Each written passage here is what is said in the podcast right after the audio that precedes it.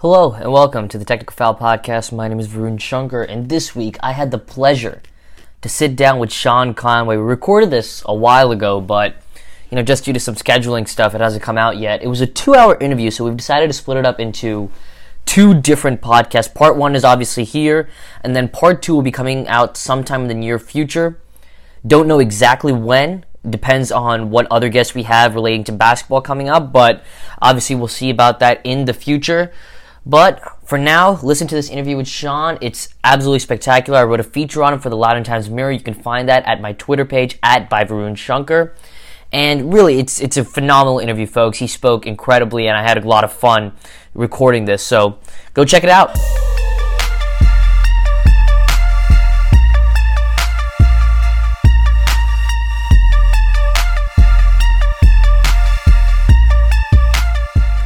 Joining me now is Loudoun Valley High School Sean Conway. Sean, how are you? I'm doing good. Uh, good to be here. I'm excited.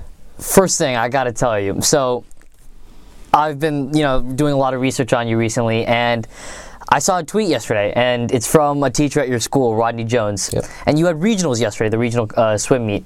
And you said, uh, and the tweet says, outstanding job swim team at regionals. Sean Conway set new state 4A records today in 200 free and 100 breasts, both all American times. I got a list of all like your awards and accolades from my editor. I gotta update the list now. He sent it to me two weeks ago, and you've already set two new records. Yeah. Um, Is there any reaction? What was like, what was the regional tournament like? uh, it was a lot of energy. Uh, a lot more schools than I was originally anticipating. So um, just a little less people than districts, though, which was kind of a weird change up. It was at the same pool, so it wasn't anything that we're. It wasn't anything new. But um, the opportunity to just go in, suit up, and uh, race some good times was a really exciting opportunity. So you swam the 200 IM, which is a mix of all the strokes, right? So it's freestyle, breaststroke. Yeah, so it goes in a particular order. It's uh, butterfly, backstroke, breaststroke, then freestyle.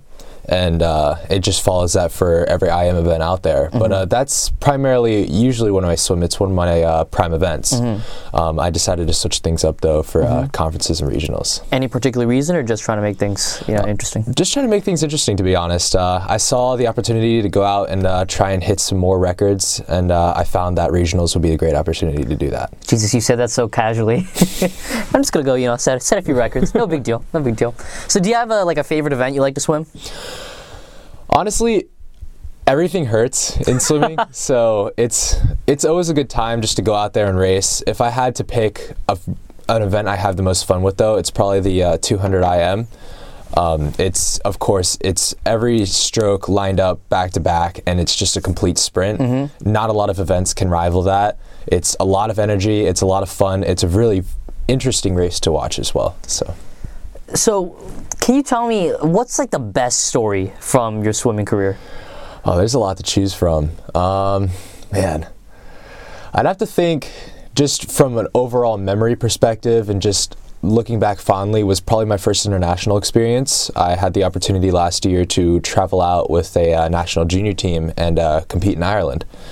And um, the friends I made along the way, I'd say probably one of the best memories is um, coming back. I had a pretty rough first three days, just having trouble acclimating.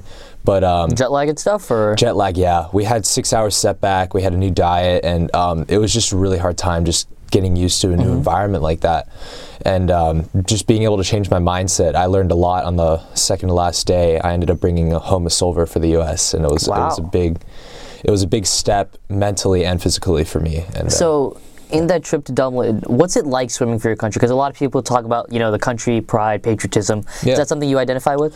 Honestly, yeah, I, I really did. Um, it wasn't something I was necessarily expecting when I was there, but I was had, I was afforded the opportunity to actually uh, be nominated captain by my peers and coaches, and just kind of taking on that mantle, leading cheers. It was not necessarily just a sense of uh, just being a team there, but there was almost a greater sense of just not not only swimming for your peers, but swimming for a greater image that mm-hmm. is just so motivating when it comes to races. And it was just it was a completely new experience being in that mindset. So For the listeners at home, Sean's wearing a white USA sweatshirt. Did you get this at the Dublin event, or Uh, no, I got this at Winter Nationals. Winter so Nationals, all right. That was an event earlier uh, So- this year. so? How did you get selected to go to Dublin? Um, it was a it was a trials process. I'm sorry.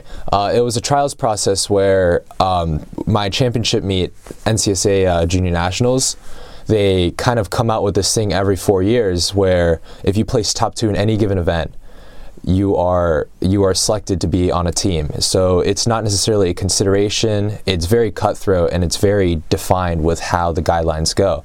So you just have to place top two in any given event, or in a relay event, I believe, place top 4 And that's for the entire nation. Yes, Oh wow! So which event did you place in?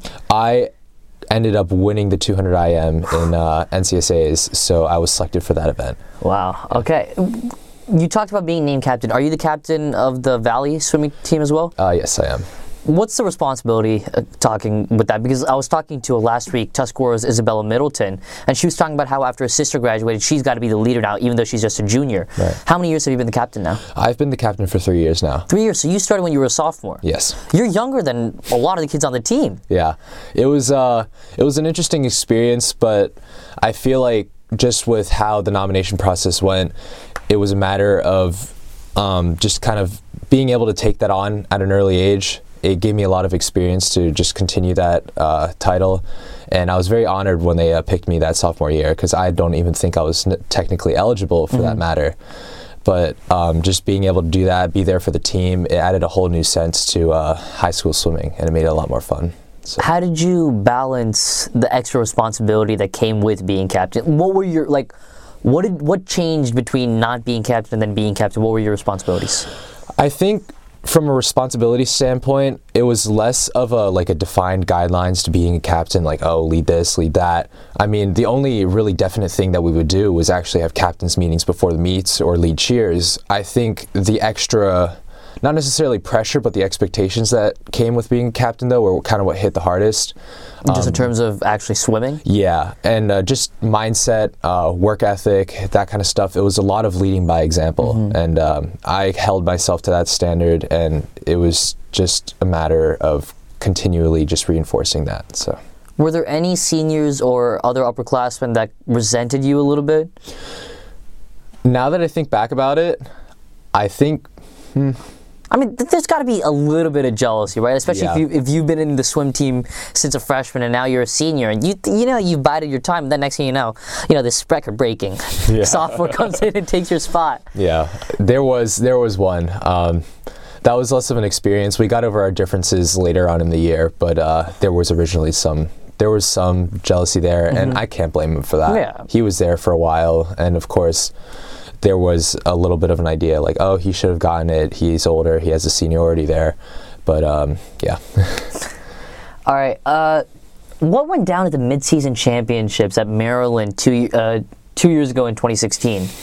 Because I, heard this story and it's one. I feel like it's one of the better stories you've got. Yeah. Um, do we? Are we good with brand names here? That's fine. Okay, so I had right after a workout. I remember it was three days leading into probably one of the biggest meets of my uh, biggest meets of my season. It's this mid-season championship meet. Everybody's tapered, everybody's shaved, everybody's getting hype. And For those who aren't experienced with swimming, what does that mean? Okay, so tapering is the act of um, pretty much cutting down practice yardage, um, making focusing a little bit more on speed and power. So when it comes to the day of the meet, you feel a little bit more powerful. You feel a little bit more explosive rather than just being beaten down all the time by regular training. It's kind of like when a baseball player is in the on deck circle, they've got the huge donut on their bat, so it feels heavier, and then when they swing it for real, it's lighter. Yeah, exactly. So we'll focus a lot on like uh, we'll actually use parachutes in the water or resistive cords just to kind of hold us back and just really feel where we're holding the water and such. But uh, I'm kind of going off on a tangent here. Um, but just those general ideas, and especially cutting back the yardage so you don't feel as tired. Those are two major keys to uh, tapering, and we kind of follow a reg- set regimen. It's uh, two weeks, one one to two weeks, or a month based on the meet. And that's before like, the huge meets come. Right. Do you do it for every meet or just certain meets? Uh, just certain meets. Typically, it'll line up with our mid-season meet and our uh, end of the season meet, which is NCAP Invite in this uh, circumstance, and then NCSA's. Okay. Um, but back to uh, 2016, I ended up deciding to get a uh, a burrito bowl from Chipotle. Nice. happened to be not the best decision for Uh-huh. myself. I did not feel that great the next day, but the day after that was when it really hit me. I ended up completely bedridden for that uh, couple of uh, just for that day. I couldn't really move, I couldn't really function, and there was not really a vision of competing at my mid-season meet. It was awful. I think I had a diet of graham crackers, saltine crackers, and ginger ale yeah. and I had that for three days. I'm pretty sure I lost a countless amount of weight, and I think we the day before um, the day before the last day, I'm just completely sick. I'm out of my mind. I'm delirious, and we Have you raced at all yet, or no? No, I haven't raced at all because uh, I ended up missing the first two days of the meet. I'm sorry, I'm just kind of uh, a little bit bouncing around in my headspace. Don't worry about it. But um, so the first two days, I end up missing it because I'm sick. But the day before the last day, I decided to get in the pool and just try and swim and see what how I feel, and maybe come back on the last day. And I'm not feeling it at all. I'm still on that like weird diet. I'm still just completely dehydrated, and it really wasn't looking up. And uh, I decided to go anyways on that last day. It was I'm not really sure what motivated me to. Um, my parents were completely fine with it, but they were still worried if I. I heard your mom was begging you not to go. yeah, it Yeah. was it was a little bit of an argument there, but at that point I was just like, you know what, let's see what we can do. Um, so I get to the venue, I warm up, I'm not feeling too hot. It was probably one of the worst warm ups of my life. I'm just feeling sluggish. My coach is like, Sean, what's wrong with you? And we're just sitting there, like, really contemplating my options here.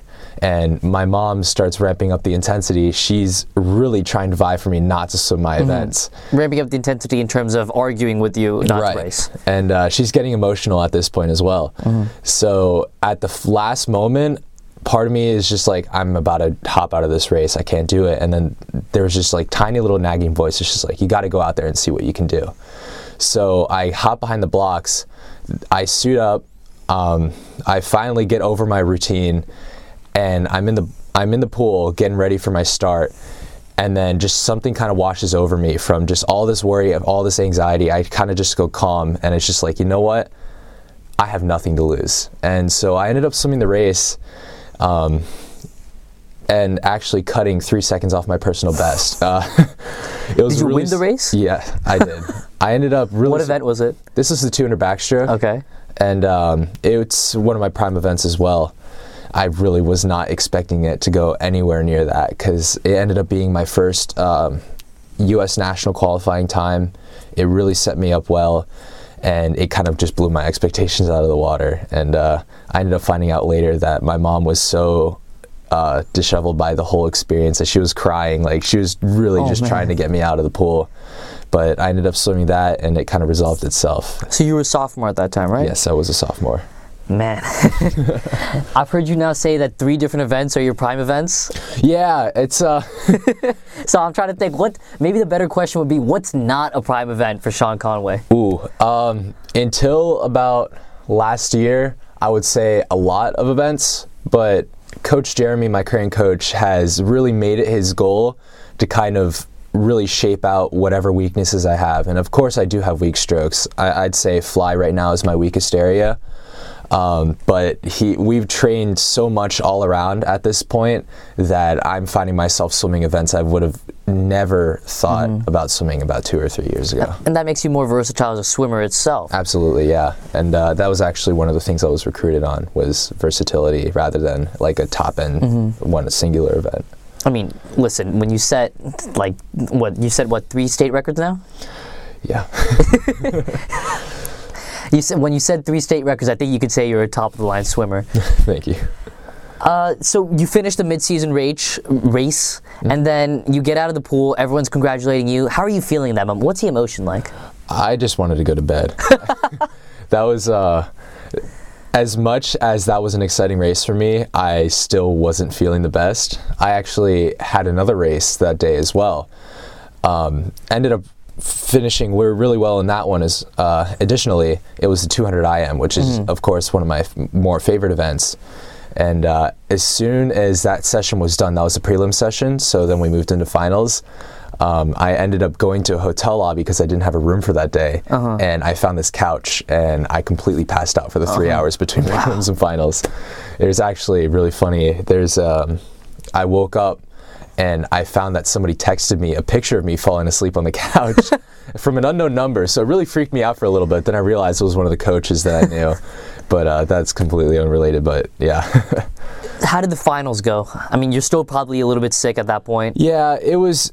I wouldn't say it was as great as my prelim session, but honestly, I was just taking whatever I could get Yeah. at that point. I ended up having two second place finishes. Um, still was right around my best time, so I was pretty happy about it. You recently went down to the state championships and then won. You've got five state championships now, right? Uh, yes, I have. So, I'm, you know, I'm in the Academy of Science, so you know we do a lot of math there. Right. Last time I checked, you can only have four years of high school, right? yes. And this is your fourth year. You haven't gone to your fourth state championship yet. No, that'll be next week. So in three years, three years of state championships, five titles. How does that work? Um, so the way that high school swimming works is that we're allowed up to two events and two relays per year. Um, and each year, well, my freshman year, I won one event, and that was the 500 free. So I was an individual state title. And then the next two years, sophomore, junior year, I ended up uh, being able to uh, split into two events and uh, take titles individually in both of those. Unbelievable. So you win the state championships. What's the celebration like after that? I mean, Ooh. that's gotta be you know one of the like the that's gotta be one of the better moments you've had, right? Yeah, um, it's. I vividly remember my first one. Um, Yeah, the first one's the, The more, first the one the most most exciting. So what was it? What, what happens after you Um, win? I climb out of the pool. I mean, they did a really great job of setting up that meet to the point where it's intense. I mean, swimming's not necessarily known as the most uh, the most engaging when it comes to spectator sports, um, just from a general perspective audience. But the way they organized it with the music and just really setting up those records to be broken, right? It was just such an environment to foster just fast swimming and hype and all of this just great energy. And I just remember climbing out of the deck and I had a couple of my teammates up there just jumping up and down, and it was probably one of the best feelings. Uh, I, I mean, I can't say much in uh, retrospect about my celebration. I had a great time, but I had to also turn around and uh, five Yeah. minutes later swim my next event. that one didn't go as well because I was uh, in my first year. I wasn't really built for endurance, and uh, I ended up really tiring out. But uh, it was still a good finish. But after the meet, I mean, the only way, the only f- way. F- uh, the only way fit for a swimmer to celebrate was just a lot of food. Yeah. I mean, we just went out, ate dinner, had a great time, and uh, I think that was enough of a celebration for me. Yeah, I'm gonna be asking you about your diet in a bit, but before that, now you know the Patriots recently won the Super Bowl, and people are like, you celebrate a lot after the first one, and then after the fifth one or the sixth one, you know, it gets a little bit boring. Is that anything for you? I don't think so. Um, honestly, from a personal perspective, States has maintained that energy, has maintained that charm that not a lot of meets have. And uh, honestly, I think that each, with each uh, success, each victory, just comes more learning experiences, more developments, and even more of an opportunity and more of a reason to just be happy with it and uh, just keep on going on, have fun, compete. So, yeah. What's the next step for you? Uh, right now, um, I have states coming up in the next week, thinking short term. And then um, just going into the season, I'll be taking these next couple of months to really train down, uh, train in, focus on uh, my uh, champ season coming up. And really, it's just going to be a matter of going out there. Um, this will be the end of the short course season, which means uh, short course yards and um, that'll be my last opportunity to really get in my college events. So we're really taking this seriously as a matter of competitiveness, winning events, and such. We talked earlier about setting records. Mm-hmm. So you finish a race where you've set a record, you get out of the water. Um, they've got a board with all the times, right? Yes. Mm-hmm. So you see the board. Do you already know what the record for the event is in your head, or does someone have to come tell you? Um, a lot of the times, it's something that I've really studied. I've always kind of it's it's part of my goal setting process to be able to look at those times and reinforce that. I mean, I'll be thinking about those times in practice when I'm doing my pace, or I'll be thinking about those times before I go to bed, and just kind of visualizing the perfect race to get that time or be under it by a well by a greater amount. And a lot of this stuff is just like to the point where you internalize this time. So when you get to the blocks, you already know what to do and you already know what you need to execute to get it. So when you hit the board and you see your time, it's already kind of there that you already have it in your mind. But it also helps that uh, in the top left corner they have the state records just kind of Oh, posted okay, up there so as that well. helps. So it kind of blinks when you hit it. Yeah. Uh, what is in your mind the perfect race? That's um when it comes to It's a racing. pretty deep question, right? Yeah, there, no, it- no, it's all contemplating the existentiality. yeah. But the perfect race is honestly when I think of the sport of swimming, the biggest thing that really comes out of the competitiveness of it all is there's never the perfect race. There's always something better to do. And I mean, you look at swimmers like Phelps, Lochte, Ledecky, all these dominant players in the field. If you ask them just about any, if even the greatest races of all time, I mean, I call back to um, 2008 Beijing Olympics, Michael Phelps going a 4:03.8 in the uh, 400 IM, and I mean, coaches, specialists all around were just like, that was the perfect race. And then you go and ask Michael Phelps after the interview, and he's just like, oh man, I messed up this turn here. Or, this is something I can work on. I feel like there's always something to build on. Even when you have the American record, when you have the world record, there's always going to be something to tune up or something to work on. And uh, that kind of mentality came from my coach, um, Jeremy. He Jeremy Linn. Yes, Jeremy Linn. Not not the NBA player. No, unfortunately not. I think the only difference is the Two amount of ends, ends. yeah. But um, he he was uh, 1996. He was an Olympian. He broke the American record, held it for nine years, and even as an American record holder, as one of the most dominant breaststrokers in the country, he was always working on something. He came to practice with a definite goal in mind each time, and just completely internalized it until it was an, it was an extension of him. And each time he would do that, he would move on. And that kind of mentality he's helped transfer to me. And I have a long way to go. But in the mind mindset of a perfect race, I don't really think there is one. But uh, I mean, the goal of swimming is to get as close to it as possible. So, That's that's really interesting because I mean, I guess if you think that you've peaked at some point, then you stop working, right? But Mm-hmm. Right. for you, it's you're not chasing. You're not chasing the guy because obviously when you're racing, you're in front most of the time. But you're chasing now. You're chasing numbers. I mean, you're chasing ghosts that have raced tens, twenty years ago. Yeah, absolutely. That's uh, it's it's always kind of weird to think about it. And as swimming is such an individual sport as it is, I mean, racing against the clock is something that's really hard to visualize, especially in the first couple of years of my swimming. But as it goes farther and farther, and you look at these records and times and everything like that, and you just see the developments, it's just really crazy to imagine that. I mean, it comes down to a hundredth of a second or something like that, rather than a amount of points on a scoreboard yeah. or the amount of times like that. I mean, it could just come down to just something that's very quantifiable and just definite, and it's a, and it helps in the goal setting process because it's something you can, it's almost tangible, right? Um, but yeah, it's just, uh, it's it's definitely a different mindset when you, you kind of look at that stuff. Is there a swimmer you try to emulate in any way? I mean, you talked about Phelps, Lochte, Ledecky Right. there. Is there one any of those that you really, I don't want to say empathize, but want to be?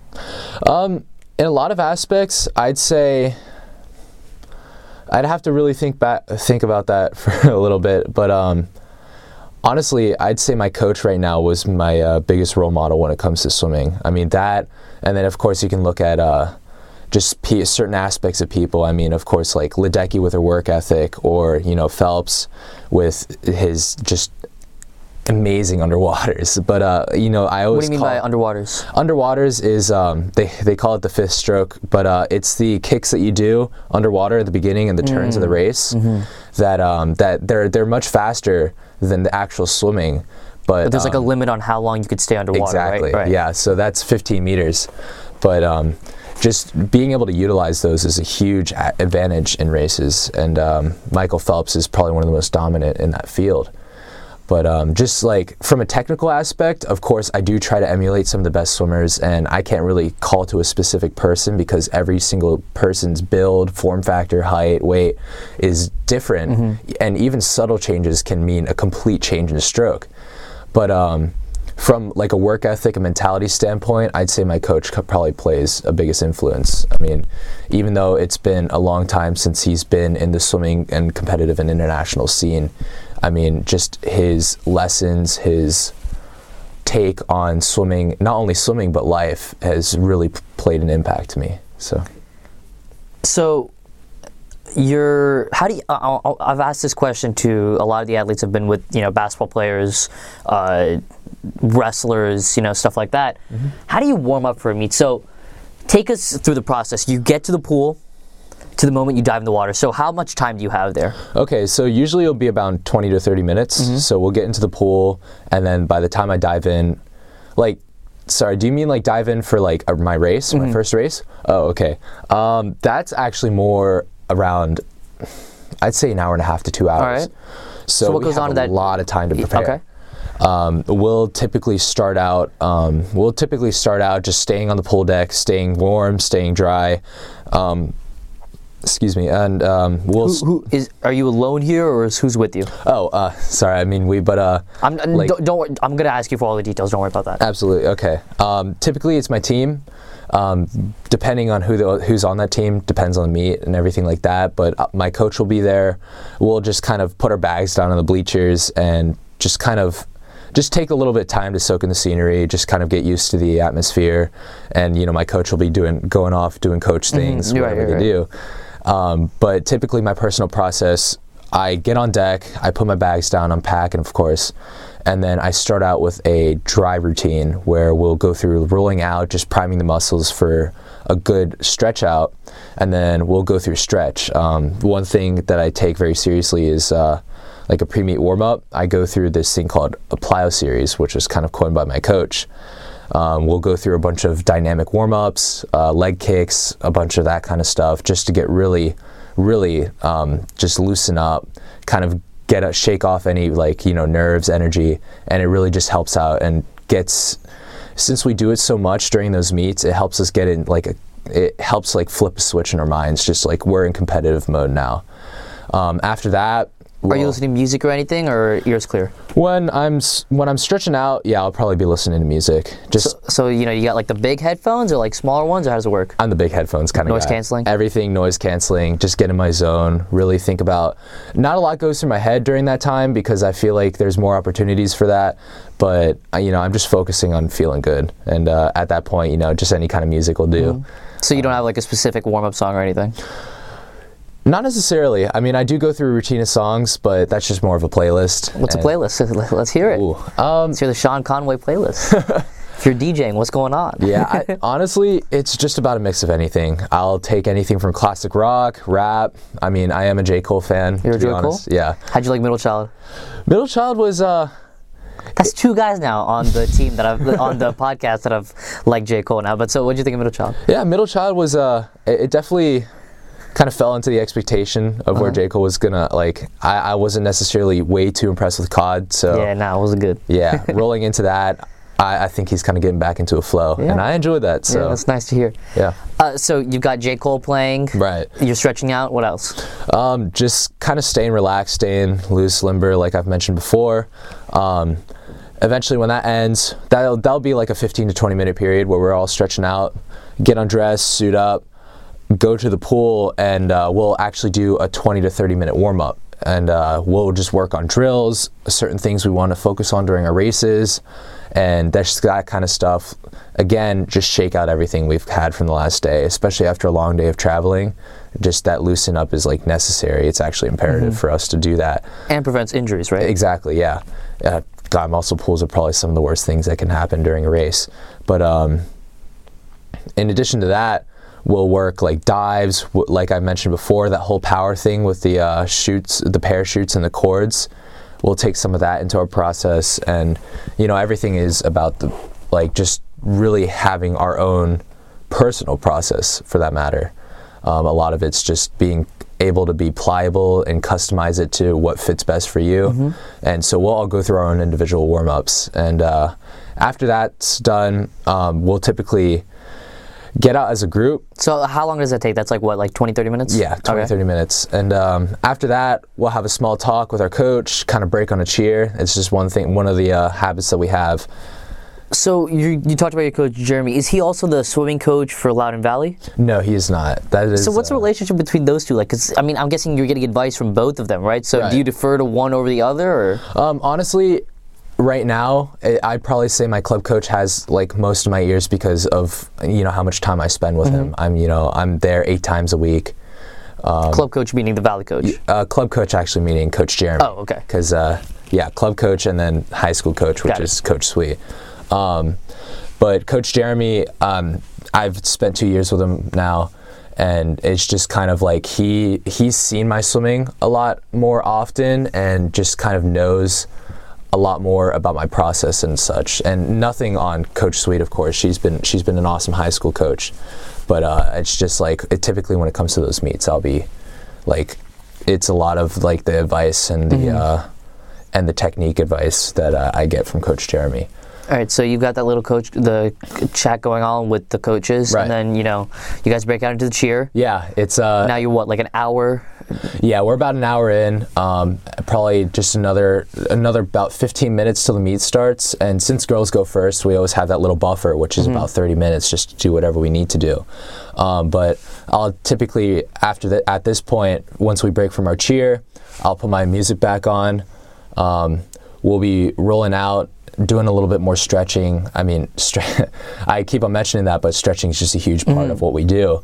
And uh, after that, we'll actually change into our um, our racing suits. We call these tech suits because um, it just a little bit of terminology though. Um, so we have our practice suits, of course, and then tech suits are knee-length jammers that are made out of this certain material that reflect water a lot better than cer- just regular suits. Reflect meaning like Yeah. repel it in a way. Yeah, repel it in a way. Yeah, um, it makes us a lot more streamlined, and they they're pretty costly. um, that's probably one of the harder parts about the, uh, just getting ready for competitions is having to buy those suits because they don't last that long. But um, yeah, they repel water. They're tight, so they keep uh, circulation pretty well in the legs. And there's just certain aspects. They're made by a bunch of different companies, but there's just certain aspects to them that make you feel faster, a little bit more confident in the water, of course. And um, and uh, so we'll typically suit up by then, um, put on our racing suits, and then just continue to roll out, keep our music, get in the zone. Um, and What then- is a zone for you? What do you think? Like, is it empty? Is it thinking about what's going to go on in the race? Is it, you know, what what what is the zone for you? Um, the zone for me is just really, I wouldn't necessarily say empty, but calm. Um, part of my process is visualizing my races, but I don't do that a little, like, I don't do that too close to my races, of course, just because that builds up a little bit of anxiety, a little bit of uh, worriedness about how it's going to go. But just being able to visualize certain things, like a tiny aspect of like one part of the race, like hey like how am i going to nail this turn?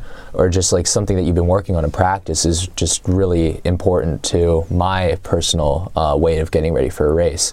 So when i'm in that zone i'm either thinking about that kind of stuff or just enjoying the music. And because that's what just keeps me going keeps me uh, calm excited.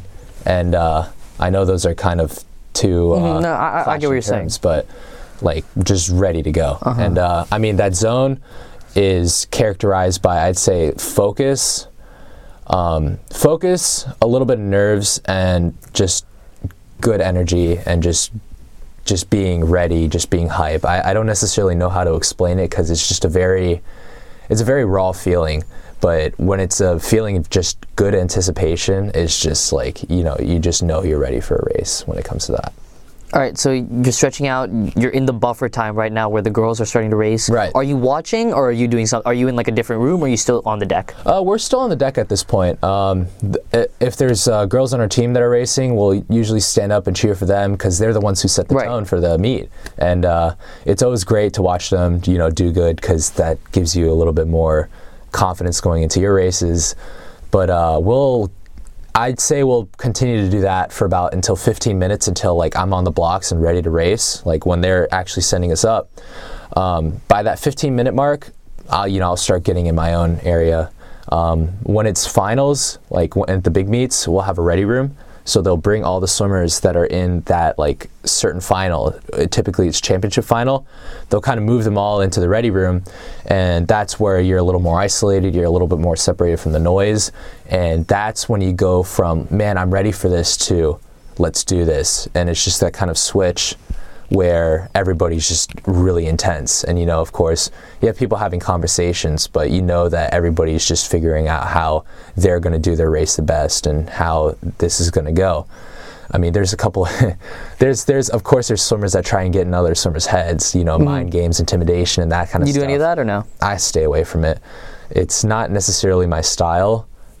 Um, just, and I don't necess- I don't really think that. I mean, honestly, I'm fine with it when other people try and do it to me because it doesn't really get in my head. But I wouldn't be the person to do it to other people. When you say mind games, like what are they saying to you?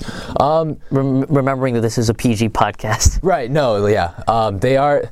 I mean, trash talk is a certain thing that only really happens between teammates because uh, we, you know, we always That's have more friendly competition. Exactly.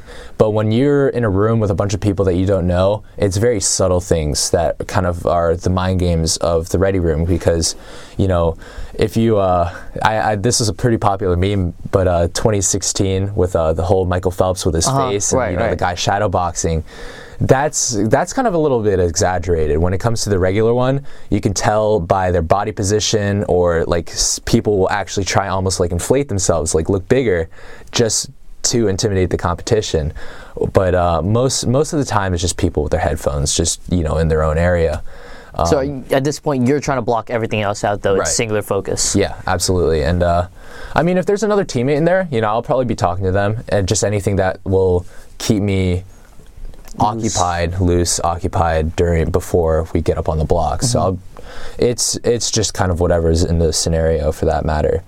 And then usually after that, that'll be about five minutes. We're in the ready room. I'll do my dynamic stretches once more before we get on the blocks. Um, I will walk, and then they'll bring us out. Um, when it's finals, it's kind of cool. They bring us out to a walkout song. If you're top seed, you get to pick it. Like States does that. Did you get a pick? Have you ever been top seed? Uh, yes, I have. Um, most of my states championships have been uh, top seeds. Going Sl- into subtle finals. flex there for everyone else. Just a little subtle one. Um, but the op- uh, it's just it's nice to be able to just you know pick a couple of songs that you know you'll get hyped to and What'd then you hear pick? all over the. So, um, Loudoun Valley has we're kind of known for the jungle, and of course you know Guns N' Roses. Mm-hmm. Right, right. They'll, they'll kind of pull me in Yeah, every time. But uh, that um, it'll be a mixture of that. I've picked. I think I picked Eminem one year. Um, I think I picked. Gosh. I have to think back on that, but Zeppelin, a lot of the rock stuff gets Uh-huh. gets uh gets me going. but uh, and of course it's just universally like everybody knows. everyone, everyone a- gets hyped for it. Exactly. Have you ever tried to just like throw off the competition, just like put on like a lullaby? Okay, so the funny thing that happened with that, there was another kid at States that did that Really? three years in a row. It wasn't necessarily a lullaby, but they were really funny songs. Um, I'd have to think. I think he did the Pokemon theme song Oh. three times in a row. It was great. I mean, honestly, that probably got more people hyped than a regular song Right. would. But uh, That's great. yeah, it's yeah. All right, so I've seen like sometimes swimmers have like a little box, like they'll put all their stuff into headphones. Yeah, yeah. Um, so when we're behind the blocks, they'll have a little basket out, and how that works is they have a couple of volunteers behind the curtain. They'll run out, pick up the stuff, and move it to a back room for us to pick up later on. So what's in the what's in your basket? Uh, what usually in my basket, it'll be my phone, my headphones. Uh, I'll typically walk out with my shoes on just to keep my feet warm, and a parka and a towel. Um, I'm pretty simple when it comes to that stuff, but I know people that you know deck on the full uh, the full tracksuit or you know the whole. too much for you? Yeah, I mean, I considered uh, this is kind of uh, this is more of just a funny th- afterthought, but uh, like tear off sweatpants. Oh, like the NBA players? Yeah. That would be that would be great. Yeah, that'd be great. Just to see like uh, there's like a this is Sports Center commercial Right. where these two guys are hyping each other up, and they're like they're like the Sports Center anchor, so they're both wearing suits. Yeah. And they get out there and they tear off the suit uh, the suit pants. Yeah. And so that, that's always what I think of when someone when I see like a basketball game or anything. Right. All right. So then all this stuff is gone. It's you. It's the water. What you get on, you know, the blocks. Mm-hmm. What's what's in your mind? So at that point, pretty much that's the point where nothing's in there. I mean, it's uh, it's just that calm. It, it's a weird feeling because you're just kind of sitting there like, man, I want to get in the water. I want to race this. And then there's also the secondary feeling of like, man, what's going to happen? Uh-huh. But as soon as you're on the blocks, like it's almost like you kind of breathe all of that worry, all of that doubt, all that anticipation. You just kind of breathe it out. And when you're behind the blocks, it's just complete focus. And it's not even focused on a specific thing, like what I'm going to do. It's just that everything's tuned out. And uh, I liken it to, you know, everything just kind of dying down and you only hearing your own heartbeat until the starter goes off. It, it's just it's just a rush, honestly. But uh, you know, you get up on the blocks, you're down. They say take your mark, and they have that like two or three second hesitation where you're just down there and it's just dead silent. And uh, Yeah, no one wants to make a sound during that time. yeah, exactly. They can get uh, DQ'd for that, so disqualified. You jump in the water. Mm-hmm. Are you like thinking about the people next to you, or is it a singular focus on you and your time? Are you even thinking about the time? So I don't put way too much emphasis on the time when I'm in the water. Um, the big thing about it is like I always keep in mind that if you execute properly, the time will come with that. So my focus is always on the process rather than the result. Um, the people around me, that's not necessarily way too much of a concern. I'll always keep tabs on uh, where they are. And, you know, of course, if somebody's pulling ahead, I'll make a quick change into my process to, you know, pick something mm-hmm. up. But I never get into this. I never, I, I used to, but I've kind of trained it out of myself to like never kind of have that panic stroke where I start revving up or try uh-huh. and speed up to catch up to somebody. And then screw up your technique. Exactly, and that'll be like it's kind of out of pocket. And when you do that, you screw up your technique, um, and then that leads to getting fatigued a little faster, and it can just lead to a lot of things falling apart in the race that you don't want to. So you know, maybe you see the kid pulling ahead of you, but you don't want to act on it just like instantly. You know, you want to be able to take it into your turn, or if you know you specialize in something a little bit better than they do, you can really take advantage of that and uh, just kind of overpower them in the end. So just kind of like keeping minor tabs on them, but not necessarily putting all your focus on where they're at in the race.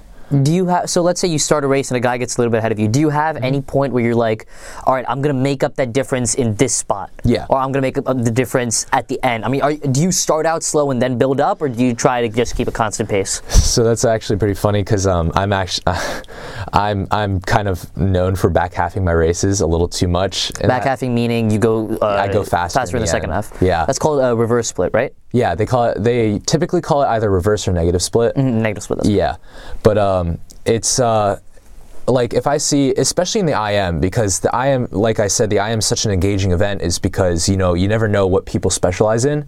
So you may have somebody that's really slow on the fly, right, and then come back and just overpower everybody on the backstroke, and then maybe have a weaker breaststroke, and then mm-hmm. come home on the freestyle, and you just have these people that specialize in different strokes, but since they're so fast in their respective strokes, they all have the same time. Mm-hmm. So it's really cool in that regard to see that because especially like when I swim the 200 IM or the 400 IM, I know that maybe I don't have the best fly split, but I know that if I do it right, I'll have the better back split and be able to catch that ground or cover more distance.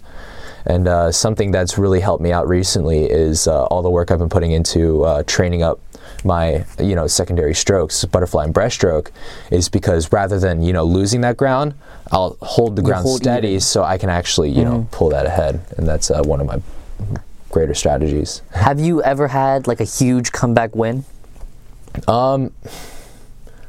Man i there's a couple i can think about actually but uh, there was it's not hmm. Let's hear about the couple. Yeah, the, the couple, I mean, I wouldn't necessarily say it was a win. I actually ended up coming in fourth in that, fifth, fourth, fifth in that race. something around there. Um, but uh, it was such a it was such a close race that like I talked to my coach after the race. This is actually NCSA's last year, so my junior national. So meet. what event was this? This is the 200 backstroke. Okay. And um, what happened was I split out relatively slow. I was out in a 51 2 compared to kids that were going out around two seconds faster than me. Okay. To put that in perspective, that's almost about a body length and a half. Mm-hmm. So it looks relatively large in a pool. And I kind of saw that and I was like, man, I got to kick it in gear. So you're what you said it's the 200. So you're one fourth of the way into the race, and Yes. they're a body length ahead of you. Yeah. Okay, so that, that that's a pretty sizable margin already. Ab- yeah, and so the the lead kind of maintains going into the uh, the 100 wall, which is the fourth length essentially. So halfway through the race, and that's when I really start realizing like I need to pick up my tempo, work my underwaters, and just certain things that I've been working on in the process. And uh, the fact that I was able to kind of kick that into gear really kind of saved my butt in that instance because I ended up splitting home in a 100 split that was only point 0.6 slower mm-hmm. than what I went out in. So it was almost an even split. And what that did was it actually ended up pulling me home for fifth place, where if I didn't, I would have taken a larger hit. And the cool thing about that race was that first, first was won in a 142 high, but second through fifth, there was seven one hundredths of a second separating four people in that race. And um, I ended up talking to my coach after that race, and he's just like, "Yeah, that was probably the most, uh, that was probably the most awesome heat of the meet by far because just everybody was so close, and all the times that we ended up going were actually national standards. So it was it was really crazy to see and be a part of. I think that was a cool experience. So that's one of the comebacks you talked about. What about the second? Um, I'd say the second comeback was, uh, I'd say, I, I couldn't necessarily say uh, tied to a specific um, event, but uh, 400 IM is uh, typically a time where I like to kind of back half it because um, sometimes my 200, my front 200 split, where I have butterfly and backstroke, won't be the greatest, and I can tie that back to um, actually my first you know a specific event actually would be uh, my first national competition which was arena pro series in texas in 2016 and i was really tired going into that race so i didn't have the best front half. And i saw where i was and it was actually one of my first official finals. Like it was it was like a national meet and i was flabbergasted at the point where like man i'm racing like college kids or i'm racing olympians The intimidation that that, that they came in there. yeah, and it was it was it was a hard it was a hurdle to get over, but um, it just kind of opened me up to this whole new opportunity of uh, racing and just swimming that I really never knew before. But it, just going back to that whole back half thing, I had a terrible front half, and I ended up closing from seventh, I think, to second in Wow. one one hundred, and uh, and that was breaststroke, and that was one of my weaker strokes back then too. So I think that was just kind of the more like panic scramble, but I'm pretty happy that I was able to do that because uh, it kind of taught me that I have more energy than I think I do. So, yeah. I'm gonna talk to you about what kind of work you put in, the diet, and then your background with swimming. But before that, let's take a quick break. Okay.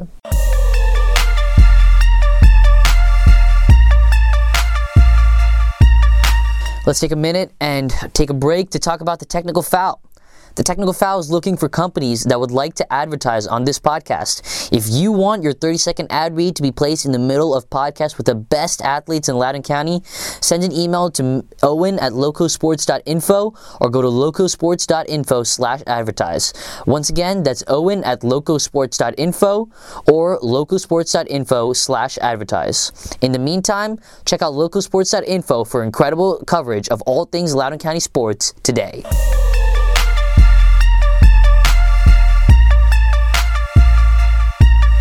The Technical Foul podcast is brought to you by the Loco Sports Podcast Network. Check out Loco Sports to get all the scores, stories, and information on all the high school teams in Loudoun County. As always, thank you to Neha Rajiv, the producer of this podcast, and thank you to our listeners. Don't forget to rate, review, and subscribe to the Technical Foul wherever you listen to podcasts, and hit me up with a follow on Twitter at by Varun Shankar. That's all for this episode. I'll see you next time.